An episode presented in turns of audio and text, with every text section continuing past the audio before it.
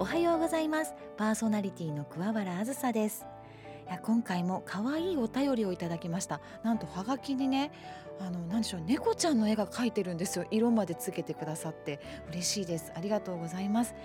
ラジオを聞きながらぬりぬりぬりなんてされてるのかななんて想像するととっても嬉しいなと思います。そうなんですよ、ラジオってね、何かしながら聞けるんですよ。なので主婦の私にとっても、洗い物しながらとか洗濯物干しながらとかね、ニュースしかり、こんな番組、楽しい番組などを聞くことができる。一人でコツコツとやるのもいいですけどもね、ラジオで楽しくやると一緒にお話ししながら家事を済ますことができるような感覚になってやる気が出るんですよね。そんな方もいらっしゃるんじゃないでしょうか。ということで、早くはがき読んでよという感じですけれども、本題に移りたいと思います。はい、奈良県の葛城市にお住まいのラジオネームえいこさんでよろしかったでしょうか。42歳の方です。ちょうどね、家事なんてされていらっしゃるのかなと思うような年齢でいらっしゃいますよね。はい、読ませていただきます。暑いけど外ではやっぱりまだマスクです。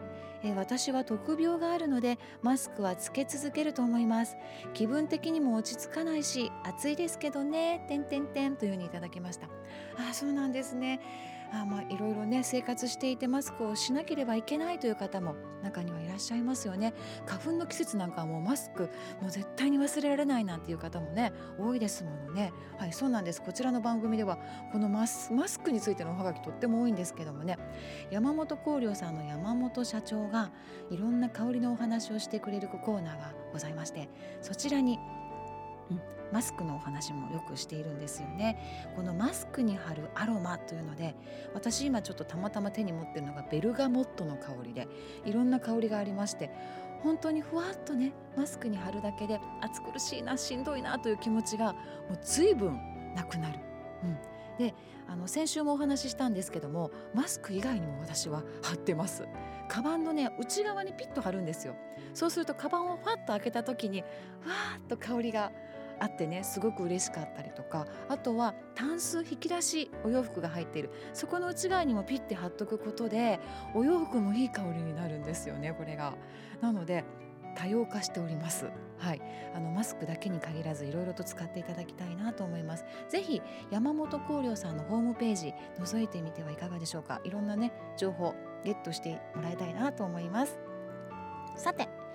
こちらの番組では毎日の生活の中で自分だけでは調べることができないような情報や豆知識を専門分野でお勤めの方にお聞きしていきます。また、ご活躍中のゲストをお迎えして元気が出るお話や暮らしのヒントなども伺っていきます。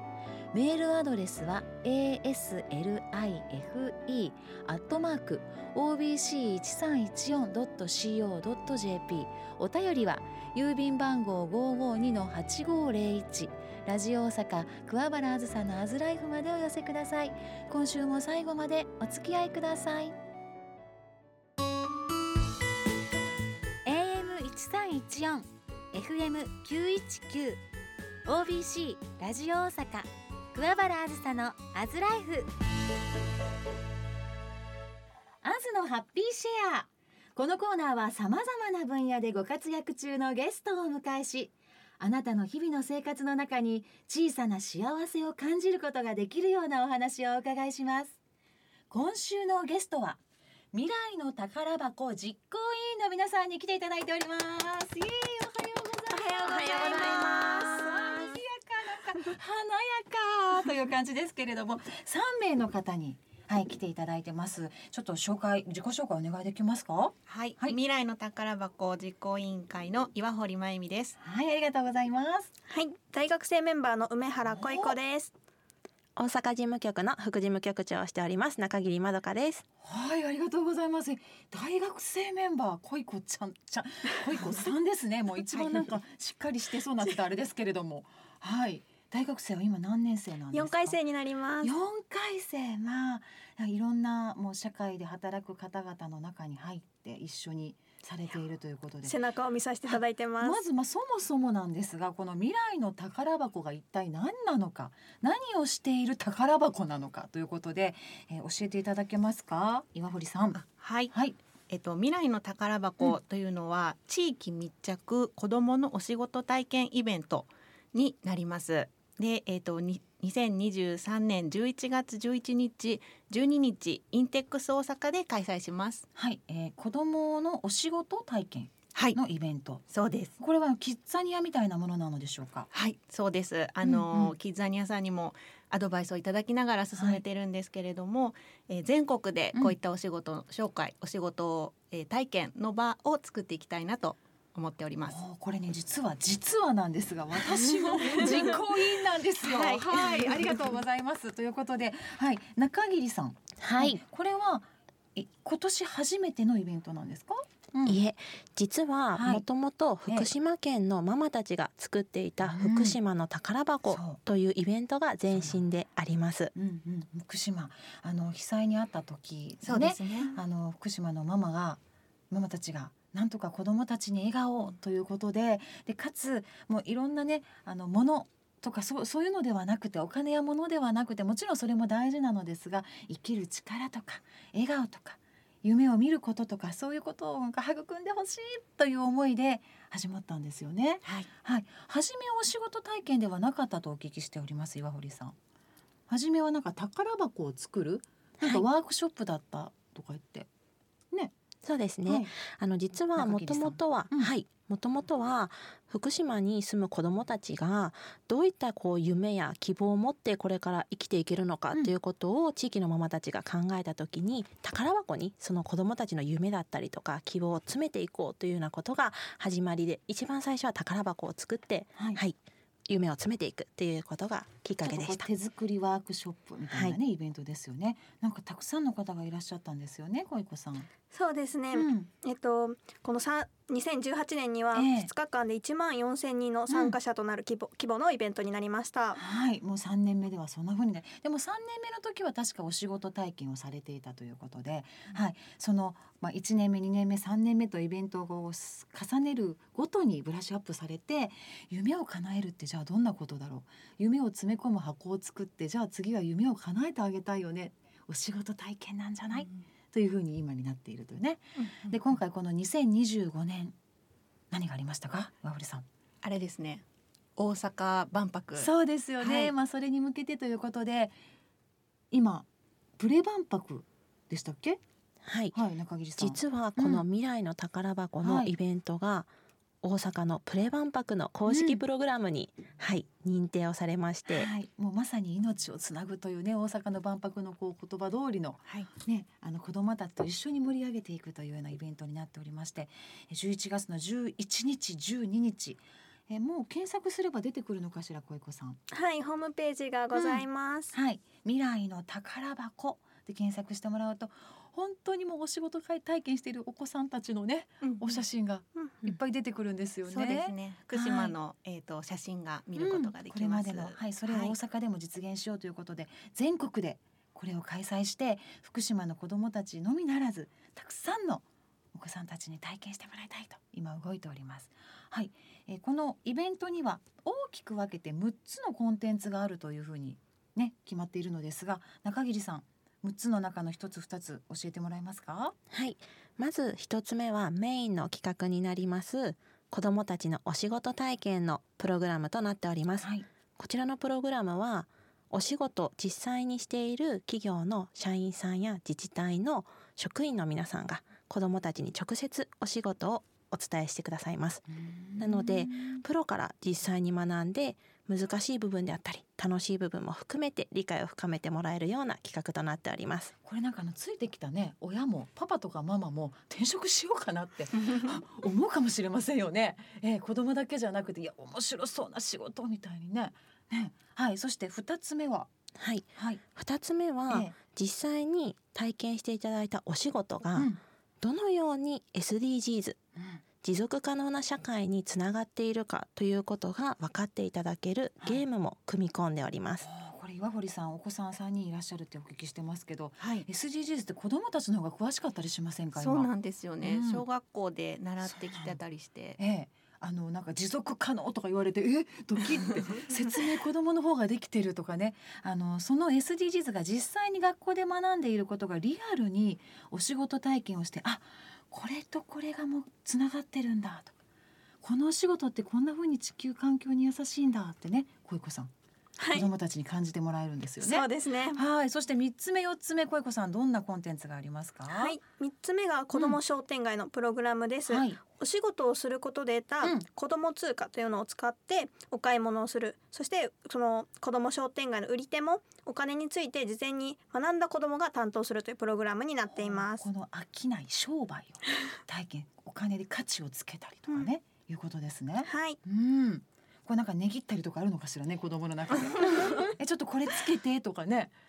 それ親の買い物ついていってる姿が見えちゃう感じしますけどねこれ安いわとかねいろいろね言ったりね、そして4つ目ははい4つ目は子どもサミットです、うん、地域の議員さんや企業の方と子どもがさまざまな議題でディスカッションをします。はいディスカッションこれもまあ議員さんの方々やあと社長さんとかと一緒に、うん街づくりについてお話ししたりとかねそんな体験もあ大人って仕事っていろんな仕事があるんだな街づくりも仕事なんだなとか感じてもらえるかもしれませんね、うんうん、まゆみさんそうですね、うんうん、子供ならではの、はい、ズバッとした意見が出ると面白いんじゃないかなと思ってます、うんはい、そして5つ目はまゆみさんどんなコンテンツになりますか。はい、大きなステージも、実装しようと思っています、うんうん、でお仕事の発表の場だけでなくてゲストを招いたステージコンテンツもやっていこうと企画しております、うん、なんかもう本当タイムテーブルぎっしりだみたいになんか演奏とかもあったりそうですねするとか聞いてますけどお楽しみですねトークショーとかワクワクしますね、はい、やっぱりこうイベントといえばステージですもんね。そうですね楽しみですよね、はい、ちょっと音楽とかなったら私踊り出しちゃいそうみんなでねちょっとユニフォーム着てね、はい、一つのコンテンツで楽しみぜひ、はいはい、そして6つ目ははい6つ目はですね、うんこの未来の宝箱のプロジェクトは、未来の宝箱ラボというメディアを立ち上げております、はい、でイベントだけの一過性にしないためにもこういったメディアを通じて、うんうん年間を通じて運用していきたいなと思っていますし、はい、イベントに来られない地域の方にも取り組みをしていただくために、うんこちらで配信をしていきたいなと思ってます。それも開催までのちょっと様子なんかも見れたりするわけですか。そうですね、はい、そしてまあ開催当日も中継でライブで流したり、はいうんはい、そして何よりもその開催の後も一緒に参画してくださった会社さんとかにちょっと取材に行ったりなんて聞いてますけども、はい、中桐さんはい、実は今回ですねイベントだけではなくて、うん、先ほどお伝えした宝箱ラボというところには、はい、出展していただいた企業さんに、うん、子どもインタビュアーがですね、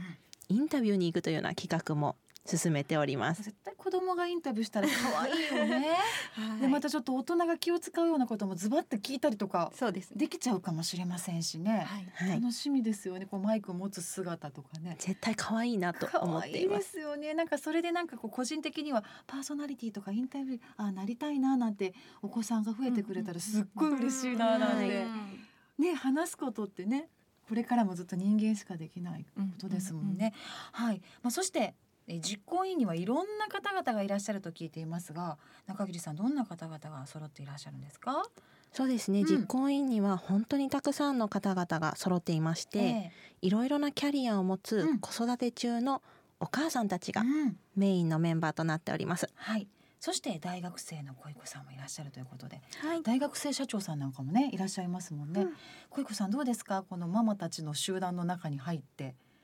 もうお母さんになるの嫌だなんて思いません。大丈夫ですか。いやなんかこう女性活躍のロールモデルを追っていけるのですごく楽しく活動させてもらってます、うん、本当ですか、はい、でもママの私たちもすごい斬新な意見とかが聞けたり、はいね、ありますよね、うんはい、あとこれだけ何社ぐらい集まる予定なんでしたっけ企業さん、ブースは200社、うん200ブースを今目指して、はい、お話ししております、はい、どんどん進んでいますもんね、はい、これだけの企業さんの中にこう大学生さんがボランティアもたくさんですよね確か、はい、ボランティアも200名ほど実行委員の他にまださらに200名ほど入って、はい、当日みんなで盛り上げるということなので未来の社員さんになる方がそうですねその出会いが企業さんもあるかもしれない、はい、あるかもしれないということですよね、はい、で未来に自分の子供が勤める会社もあるかもしれない、はい、いろんな出会いが、ねはい、明日転職したいと思う会社も